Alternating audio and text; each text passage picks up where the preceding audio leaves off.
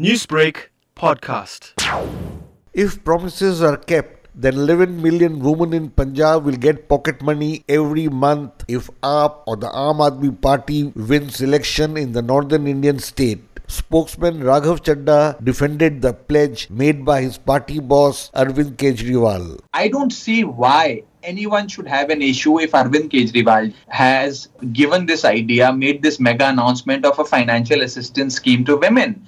Why should we not empower them? Why should those who belong to the poor or the downtrodden be given the, the, this financial assistance? It will empower them in so many ways. India should be at par with Europe, added Chadha as his AAP party faced charges of playing dirty to steamroll all his political rivals in Punjab. The constitution of India says that we are a welfare state. What you call freebies is called as the social security net in Western countries. The AAP has set the cat among the pigeons. India's Grand Old Congress Party has announced its support to female contestants in upcoming elections in Uttar Pradesh, where women have outvoted men in previous state polls. And why not? Argued party leader Supriya Shrinate.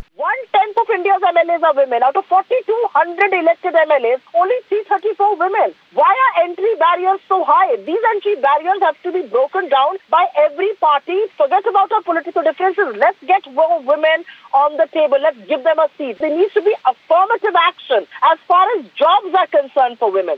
2022 will be the year of bonanza for Indian women as elections are also due in five other states. Political parties have started gift wrapping promises for female voters who can make or break their electoral fortunes. The very fact that women are almost equal to men when it comes to the number of voters in various constituencies. And now women have started taking their own voting decisions in a more decisive manner now compared to the past. Women vote has become more important and parties have started realizing that. And that is why these announcements by congress by Aam Aadmi party and who knows tomorrow by some other political parties might also come with such announcement and if a political party gets an advantage among the women, even a slight advantage of 3 or 4%, that could be decisive in helping that party to the road of victory. And that was political scientist Sanjay Kumar pointing to a vote bank that now terrifies politicians who took Indian women for granted for just too long.